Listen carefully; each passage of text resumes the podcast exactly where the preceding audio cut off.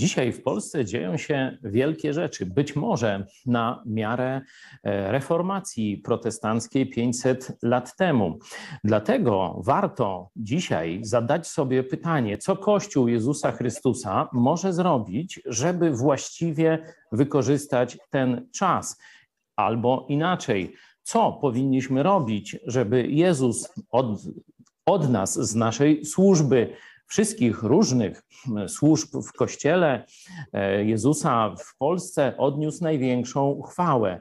Co powinniśmy zrobić, aby wykorzystać ten czas przemian w Polsce, gdzie Kościół katolicki traci na znaczeniu, a ludzie, szczególnie młodzi, zaczynają pytać, zaczynają szukać, zaczynają także odchodzić z formalnych różnych struktur religijnych. Jak my, chrześcijanie w Polsce, powinniśmy do nich dzisiaj dotrzeć? Zapytam o to Joe Łosiaka, człowieka, który już raz w latach 70. przyczynił się do masowej ewangelizacji Polski, gdzie może nawet ponad 1 milion ludzi usłyszało Ewangelię za pomocą prostego narzędzia, broszury. Czy słyszałeś o 4 prawach duchowego życia i ruchu ewangelizacyjnego, ruchu oazowego księdza Blachnickiego. Joe, witam cię bardzo serdecznie. Teraz jeszcze jesteś na Florydzie, ale wiem, że już koniec kwietnia zawitasz do Polski. Tak, już planujemy i modlimy się. Będziemy w Chicago na początku, na kilka dni i tam jedno takie spotkanie ewangelizacyjne w kawiarni zrobimy. I tam też jest specyficzna sytuacja w Chicago, są wiele zmiany, ale my już tak jesteśmy poza Chicago 22 lat, tutaj na Florydę i też w Pensylwanii byliśmy 3 lata i tutaj wiele lat już jesteśmy tutaj, chyba 19 lat na Florydy. Powiedz mi proszę, jak z twojej perspektywy wygląda istota i waga spotkania pastorów, liderów różnych organizacji, służb Kościoła Jezusa Chrystusa w Polsce. Co roku przemierzasz Polskę, występujesz w różnych środowiskach.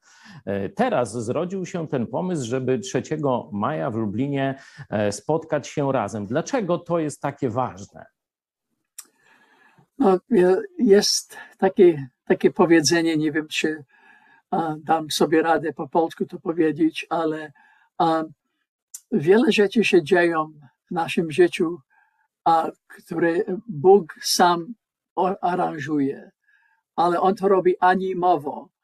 My nawet nie wiemy, że wszystkie nasze spotkanie, wszystkie nasze wydarzenia, to są organizowane przez Boga. On to nie zgłasza się i nie mówi nas o tym, ale ja wiem, że nawet takie spotkanie, jak modli się o żony, to spotkanie z żoną jest aranżowane przez Boga. Spotkanie z duchownymi i tak przypadkowo z ludźmi, co ja się spotkałem, to było przypadkowo. Ja nie organizowałem spotkanie z księdzem Blachnickim, albo z kardynałem Wojtyłą, albo z rodziną Popieluszką, albo z innymi ludźmi, Kornel Morawiecki, Andrzej Gwiazda i takiej osoby. Ja to nie aranżowałem. Po prostu Bóg daje takie rzeczy. To, że w moim życiu ja miałem taki 3 słynne pastory, co ja pracowałem z nimi przez latach. Ja już jestem wierzący prawie 60 lat. Jak miałem 13 lat, się nawróciłem, ale ja widzę, że jak mamy serce dla Boga, najważniejsze jest, co się dzieje w nas wewnętrznie, nie co robimy zewnętrznie.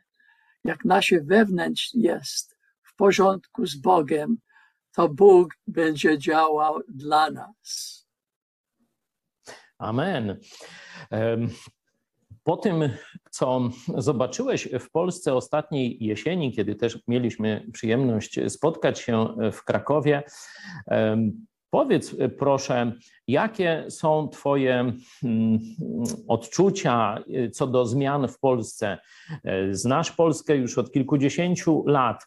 Jak byś określił te ostatnie lata, ten zeszły rok, czy to, czego się też spodziewasz tej wiosny, kiedy przyjedziecie wraz z żoną do Polski?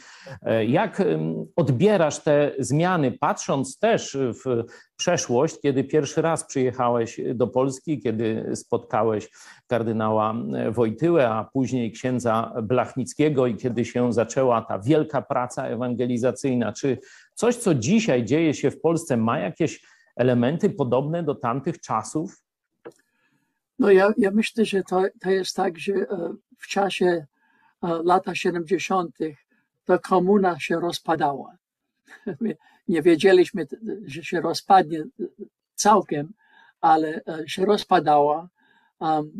Jak wiecie, zamknęli ludzi w więzieniu już w 78 roku. Student, tam gdzie ja studiowałem na UJ, był zabity Stanisław Pijas i ja tak trochę byłem w tym powiązany, bo przyszli do mnie w nocy kiedyś ludzi, którzy były bardzo potężni w Krakowie politycznie, miały stanowiska bardzo wysokie.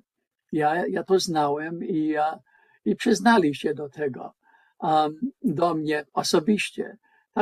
Takie były trudne czasy, oni sami się bali, oni sami widzieli, że coś się dzieje i że Solidarność przychodzi. Oczywiście przygotowali się i nie będę mówił tak, to co ja słyszałem i to wszystko, ale wiem, że to jest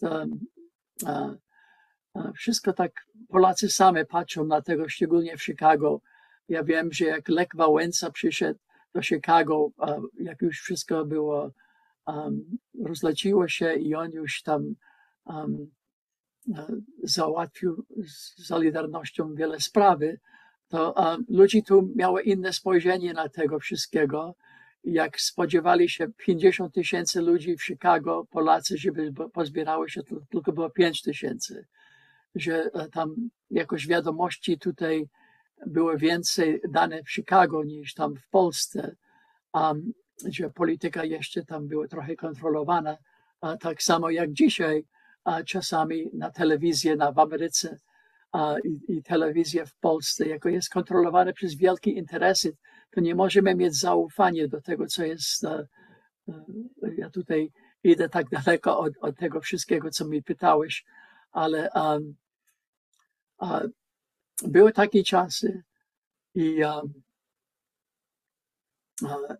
trzeba to patrzeć na to wszystko i być bardzo ostrożny, do kogo wierzymy i kogo słuchamy. I w tym czasie najbardziej większa prawda, którą możemy zrozumieć w Polsce i co się dzieje, jest, żeby trzymać się do Pisma Święte i patrzeć na tego wszystkiego, jak Jezus był traktowany, jak on miał zdrajca nawet wśród apostołów, on wiedział o tym, jakie reakcje on miał, jak on traktował innych ludzi, to my możemy spodziewać się wszystkiego, co tam Jezus sam przeżył w tym wszystkim. A ja widzę, że jest taki głód, że ludzie szukają, że są w Polsce różne nurty i wiele najmądrzejszych pastory rozumią, że w niebie i na ziemi jest naprawdę dla Boga tylko jeden Kościół. Prawdziwy, nowonarodzony, ludzi, którzy mają zaufanie do Jego Słowa i nikogo innego. I te inne takie nurty teologiczne albo polityczne, albo denominacyjne są mniej ważne i mają służyć nam i nie kierować nas. Pozwól, że jeszcze dopytam Cię więcej o właśnie stan Kościoła Jezusa Chrystusa w Polsce, w tym szeroko pojętym znaczeniu, czyli wszystkich nowonarodzonych chrześcijan, tych, którzy odpowiedzieli na Ewangelię o darmowym zbawieniu w Jezusie Chrystusie. Jakie widzisz mocne strony, potencjał, możliwości dla Kościoła Jezusa Chrystusa w Polsce? Jakie też widzisz słabości czy problemy tego Kościoła? No wiesz, to jest ciekawe, że Jezus na samym końcu w Apokalipsie, w objawieniu Jana napisał o 7 kościołów i 5 już było nie w porządku, już w pierwszym wieku 5 było nie w porządku, ale wśród tych kościołach, które nie było w porządku, Jezus wymienił 2, Sardis i chyba Taetara, ja to mówię po angielsku, Sardis i Taetara. A tam on mówi, że są wśród was ludzie, którzy nie trzymają się do tych fałszywych nauczania i postępowania. Także i na samym końcu, jak Jezus mówi o Kościoła, on dał taki słynny werset. Objawienie Jana, 3 rozdział, 20 werset, każdy zna ten werset. Oto pukam kołacze na drzwiach. I jeżeli ktoś, nie jeżeli Kościół otworzy drzwi, ale jeżeli ktoś, Jezus zbawia osoba, on zbawia ludzi, nie Kościoła. Dzisiaj ludzie chcą zbawić jakiegoś innego Kościoła, ale Kościół się nie zbawia.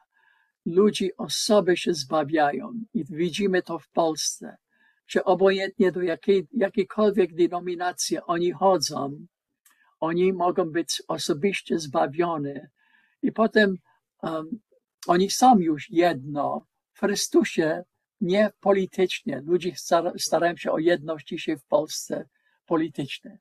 Oni, jak możemy włączyć wszystkie kościoły? I trzeba uważać, bo Bóg nie chce, żeby była jakaś grupa, co kontroluje wszystko. Każdy zbór, każdy lokalny kościół ma swoje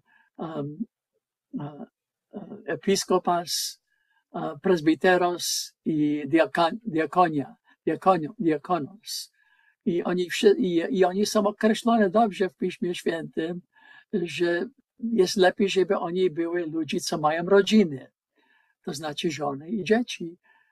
Bo Paweł sam, który w tym czasie, kiedy to napisał, nie miał dzieci, powiedział, on tak sam powiedział w Słowie Bożym, jak możesz prowadzić Kościół, jak nawet nie prowadziłeś własną rodzinę. I to jest Słowo Boże. I my wierzymy Boga. I nikogo innego. On ma największy autorytet i te ludzie, co tak samo myślą, to oni będą mogli tworzyć jedność i już faktycznie mają jedność. Nie potrzebujemy, żeby ktoś nas kontrolował wysoko. Byliśmy prowadzone w takim sposobie przez apostołów i przez Piotra, przez Pawła, które obydwa powiedzieli, że oni nie chcą panować. Oni chcą zachęcać, nauczać i być przykładem i nie nic. I obydwa jest tak napisane, że my nie jesteśmy tutaj, żeby panować nad ludźmi.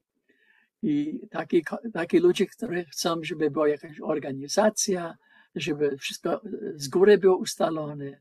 Już było wszystko ustalone w Piśmie Świętym. Odpowiedzi na wszystkie pytania są w Piśmie, jak ma wyglądać, jak mają wyglądać służący w Piśmie Świętym, co mamy wierzyć, kogo mamy wierzyć, kto może czytać Słowo Boże, kto może rozumieć Słowo Boże, skąd mądrości. Duch Święty działa w każdym wierzącym. Takie rzeczy są bardzo jasno napisane w Piśmie Świętym. I te wszystkie pytania, co my mamy nawet, są odpowiedzi w Piśmie Świętym. Także za mało jest tam uwagi brane, nawet jak teraz spotykali się ludźmi, którzy chcieli, może w całe serce chcieli się spotykać i w całym sercu chcieli, żeby była jedność. Ale ta jedność jest tylko, kiedy my traktujemy Boga i Jego Słowo jako Słowo Boże. Nie, nasze myśli, nasze mądrości, moja mądrość jest minimalna wobec Boga. Ja jestem głuptasem wobec Boga. Ja bez Boga nic nie znam i po prostu pójdę i zrobię to, co jest złego. Ja nie mam innej odpowiedzi. Mądrość przychodzi od Boga, nie od człowieka, żadnego człowieka na ziemi. Nie ma ten mądrość i Bóg daje tego mądrości, mądrość do każdego z nas i mamy Jego Słowo. Dlaczego mówimy na Pismo Święte Słowo Boże? Tylko tam mamy słowa Jezusa Chrystusa. On jest Bogiem. Ksiądz Blachnicki musiał powtarzać ciągle, jak mówił o Jezusa, przypomnieć ludzi, szczególnie w Kościele katolickim. On ciągle powtarzał takie słowa. Przecież On jest Bogiem. Jak On coś powiedział, to tak ma być. Jak mamy się modlić? Do kogo mamy się modlić? I kogo mamy wierzyć? I On przygotował 12 apostołów. I On wiedział, że jeden był fałszywy, odeszedł na końcu. Jezus wiedział o tym, ale oni zostali. I oni nas napisali, jak ma wyglądać nasza praca. I to staramy się stosować do tego, nie do coś innego. I jest napisane przez takiego, jest taka mała księga przed objawieniem, nazywana Judę. I tam na samym początku Juda, który był wśród apostołów i znał Jezusa osobiście, powiedział, że nasza wiara była do nas i co mamy, jak mamy się prowadzić, była nas dana raz na zawsze. Nie raz i potem jeszcze raz i jeszcze raz i jeszcze coś nowego i jeszcze tamtego, bo takie kościoły już były wymienione przez Jezusa Chrystusa w objawieniu Jana. Objawienie Jezusa Chrystusa do Jana, że takie kościoły są nie w porządku i będą wygaszone. Będą wygaszone przez Boga, samego Boga, jeżeli nie nawrócą się. Bóg woła nawet najgorszego do nawrócenia, ale puka na drzwi do osoby. Jeżeli ktoś otworzy drzwi, ja wejdę do niego i będę z nim wieczerzą. Ja przepraszam, że ja tak daję takie odpowiedzi, ale to jest, co ja mam na głowie i to jest co w mojej modlitwie, co Bóg mi daje na głowie.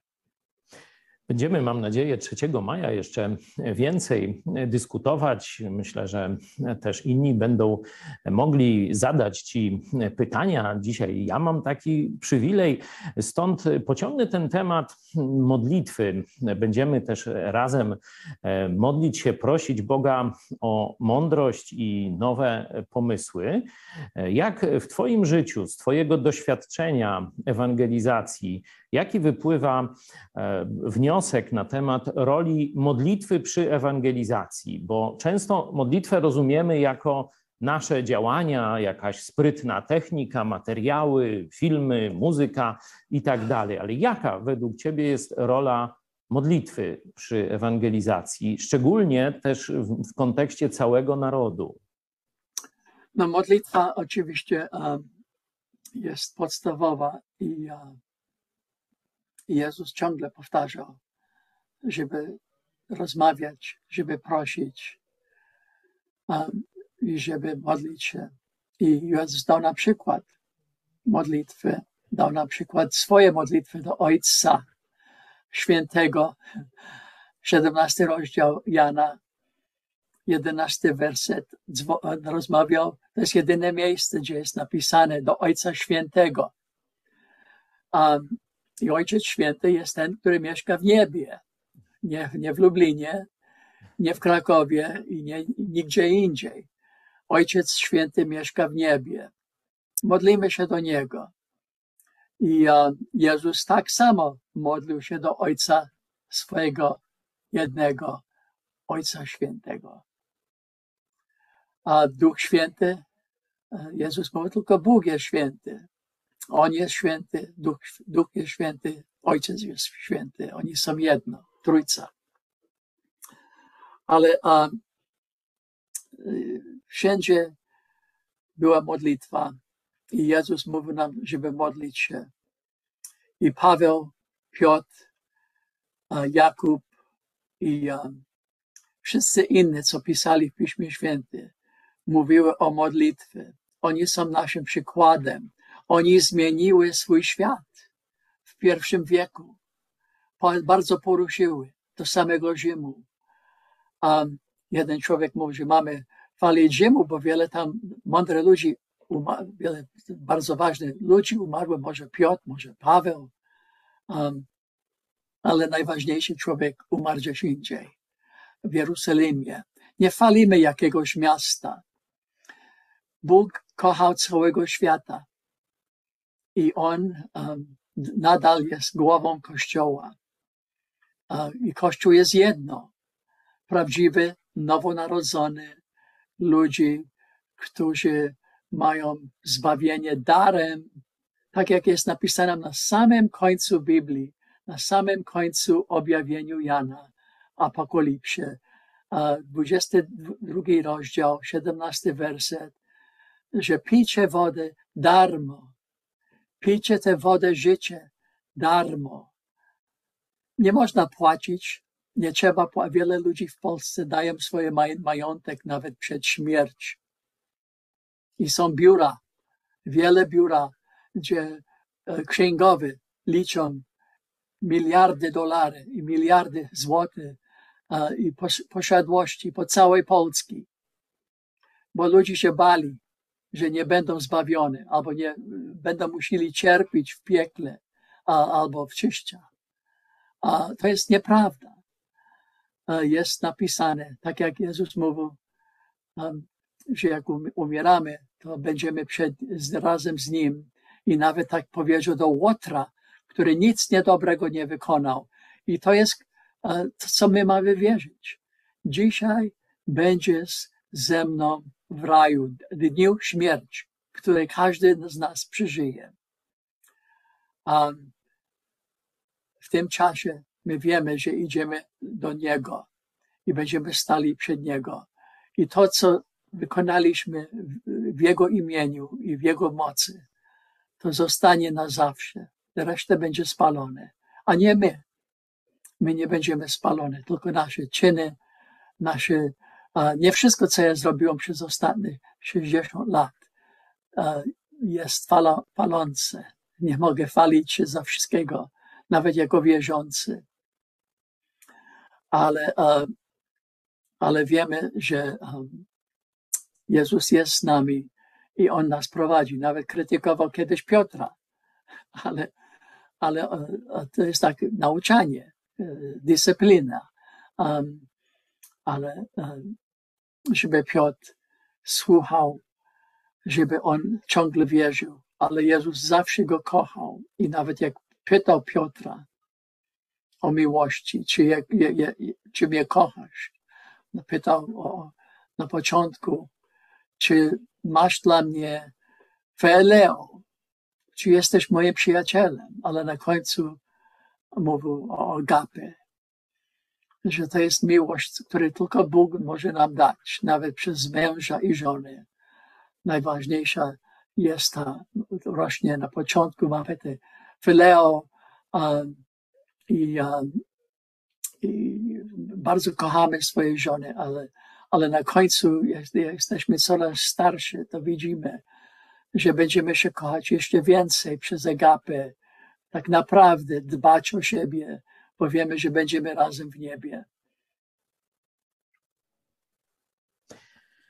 Póki jeszcze jesteśmy tu na ziemi i mamy misję do wykonania, będziemy 3 maja mam nadzieję, właśnie na koniec dyskutować, co moglibyśmy razem zrobić, albo inaczej, co powinniśmy razem robić, żeby lepiej służyć Jezusowi, bo każdy Kościół, każda wspólnota chrześcijańska ma jakąś swoją specyfikę ewangelizacji, dociera do różnych środowisk, czy lokalnie, czy jakoś specyficznie w związku z jakimiś cechami danej społeczności. Są przecież ewangelizacje studentów, więźniów, sportowców i tak dalej, ale co według Ciebie kościoły rozrzucone po Polsce, pastorzy, liderzy chrześcijańscy mogliby robić razem, żeby rzeczywiście wykorzystać ten czas głodu duchowego, tych poszukiwań szczególnie młodych ludzi, żeby jasno wskazać na Jezusa Chrystusa? No na pierwszym miejscu ja bym mówił, żeby szanować się, żeby nie wywyższać się. Tutaj nie ma jeden, co jest lepszy od drugi, jeden, który więcej zna, a jeden, który jest mądrzejszy. A czasami nawet ludzie, co myślą tak samo, nie lubią się. Ja to widziałem. Nawet takie same doktryny głoszą, ale nie lubią się z jakiegoś powodu. I to nie ma być. I Paweł, jak on pracował z zborami w I wieku, to miał do czynienia z tym i podkreślał, jak mamy się traktować. I w 1 Koryntian, 12 rozdział, jest taki werset, gdzie każdy ma być traktowany tak samo. Oczywiście są stanowiska służące, to są odpowiedzialności, nie jakiejś władzy. Jeden człowiek, który był wychowany w jednym kościele, nie będę wymieniał, który kościół, to używał słowa władzy w naszym kościele. Nie ma władzy. Są służący. I jaki oni mają być, jest napisane wyjaśnie. Paweł do Tymoteusza i do Tytusa napisał, jaki oni mają być. I to jest po prostu unikane w Polsce przez wiele ludzi. Jest bardzo jasno napisane. I nie mają panować, mają nauczać, zachęcać, być przykładem. I oczywiście na samym początku list do Rzymian i na samym końcu i przez cały Nowy Testament Paweł podkreślał, że nasza wiara musi być posłuszna. Prowadzimy ludzi do wiary posłusznej. 1 rozdział listu Rzymian, 5 werset. Ostatni werset przed pożegnaniem się. Prowadzimy ludzi do wiary posłusznej. Posłusznej komu? Posłusznej Boga, posłusznej Jezusa Chrystusa. I to, co On polecił nas, apostołów, On polecił im, żeby oni napisali. I On powiedział parę razy, to cokolwiek ustalicie na ziemi, będzie ustalone w niebie. Oni ustaliły, jak mamy prowadzić nasze zbory, kościoły, jak kościół mają być. Oni dały na przykład. Oni nie ubierały się inaczej niż inne ludzi. Ubierały się tak samo jak inne ludzi. Nie chciały być wyznaczone przez swoje dre, jak oni się ubierały, jakie czapki oni nosili, jakie ubranie mieli. Wyróżnili się przez swoje miłości, przez swoje czyny. I jak Jezus już nie był na ziemi, to wtedy były cuda, uzdrowienie, były cuda inne. Ja to sam przeżyłem, uzdrowienie. Ja mogłem pokazać zdjęcie moje 13 lat temu, jak umierałem. I wiele ludzi się modli. I w Jakubie jest napisane, jak ktoś jest chory, co mamy robić i co człowiek, który jest chory, ma robić. Nie tylko inni ludzie modlą się dla nas, ale my sami się modlimy. I Bóg decyduje, czy my nadal idziemy do przodu, czy On nas uzdrowi.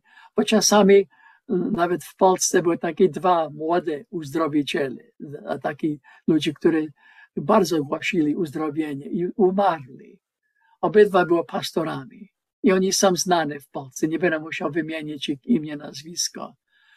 Ale Bóg decyduje.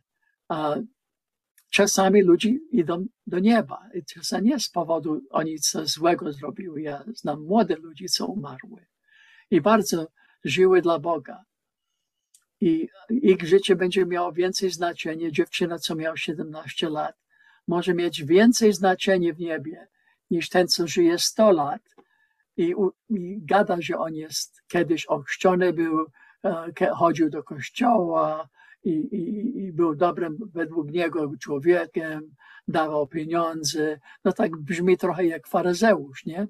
Który się chwalił i był po pierwsze sobie taki celnik i celnik był kolaborant rzymski i Jezus mówi, że ten celnik jest usprawiedliwiony i nie ten, który się chwali.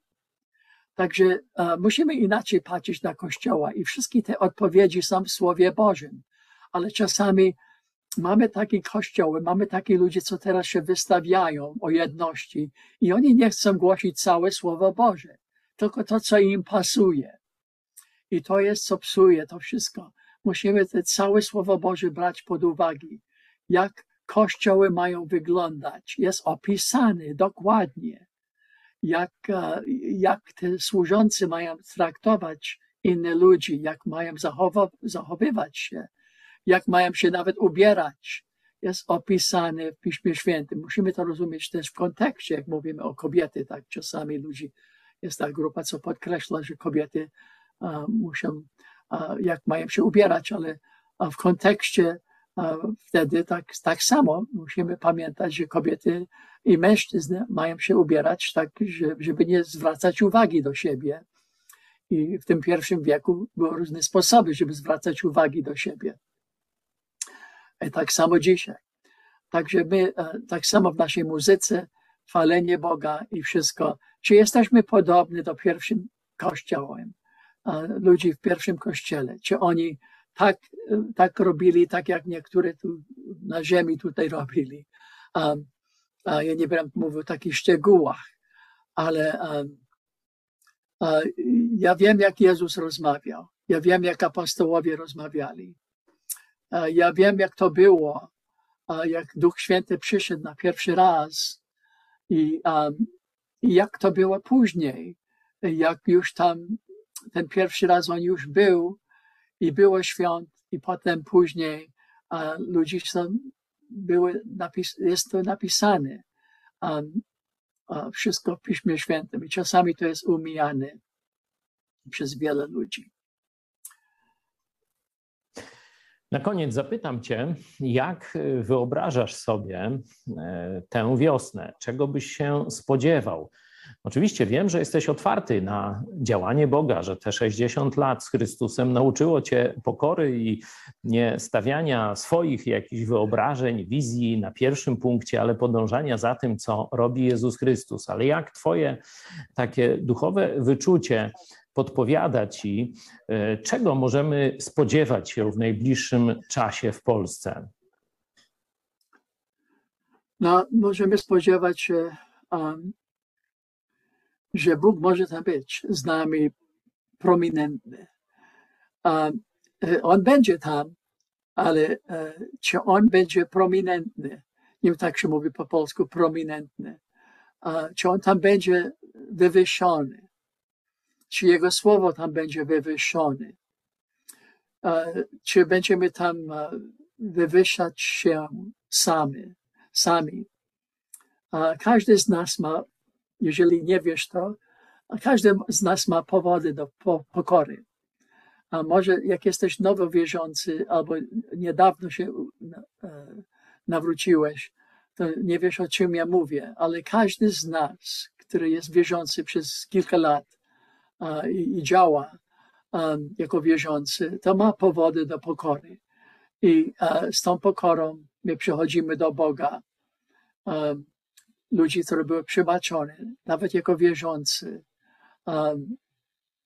stoimy przed Bogiem, wszyscy tak na równo i nie wywyższamy się. Jak będziemy tak stali, są odpowiedzialności, co dajemy do ludzi, ale to są tylko odpowiedzialności. To nie znaczy, że nie mają powodu do pokory. Każdy z nas ma, także z pokorą jest nawet w Jakubie napisane, że Bóg daje łaskę do pokornych, a odchodzi od ludzi niepokornych. Bardzo Ci dziękuję za te głębokie myśli i zapraszam wszystkich, którym los Kościoła Jezusa Chrystusa leży na sercu, którzy mają już doświadczenie, zbierając też właśnie swoje błędy i ucząc się pokory, o której mówiłeś. Zapraszam Was już teraz do modlitwy, żeby to spotkanie 3 maja rzeczywiście wydało właściwy owoc, żeby przybyli właściwi ludzie i żeby Jezus był tam wywyższony, a Jego mądrość by pomogła nam rozpoznać, co konkretnie mamy i możemy razem zrobić dzisiaj w Polsce.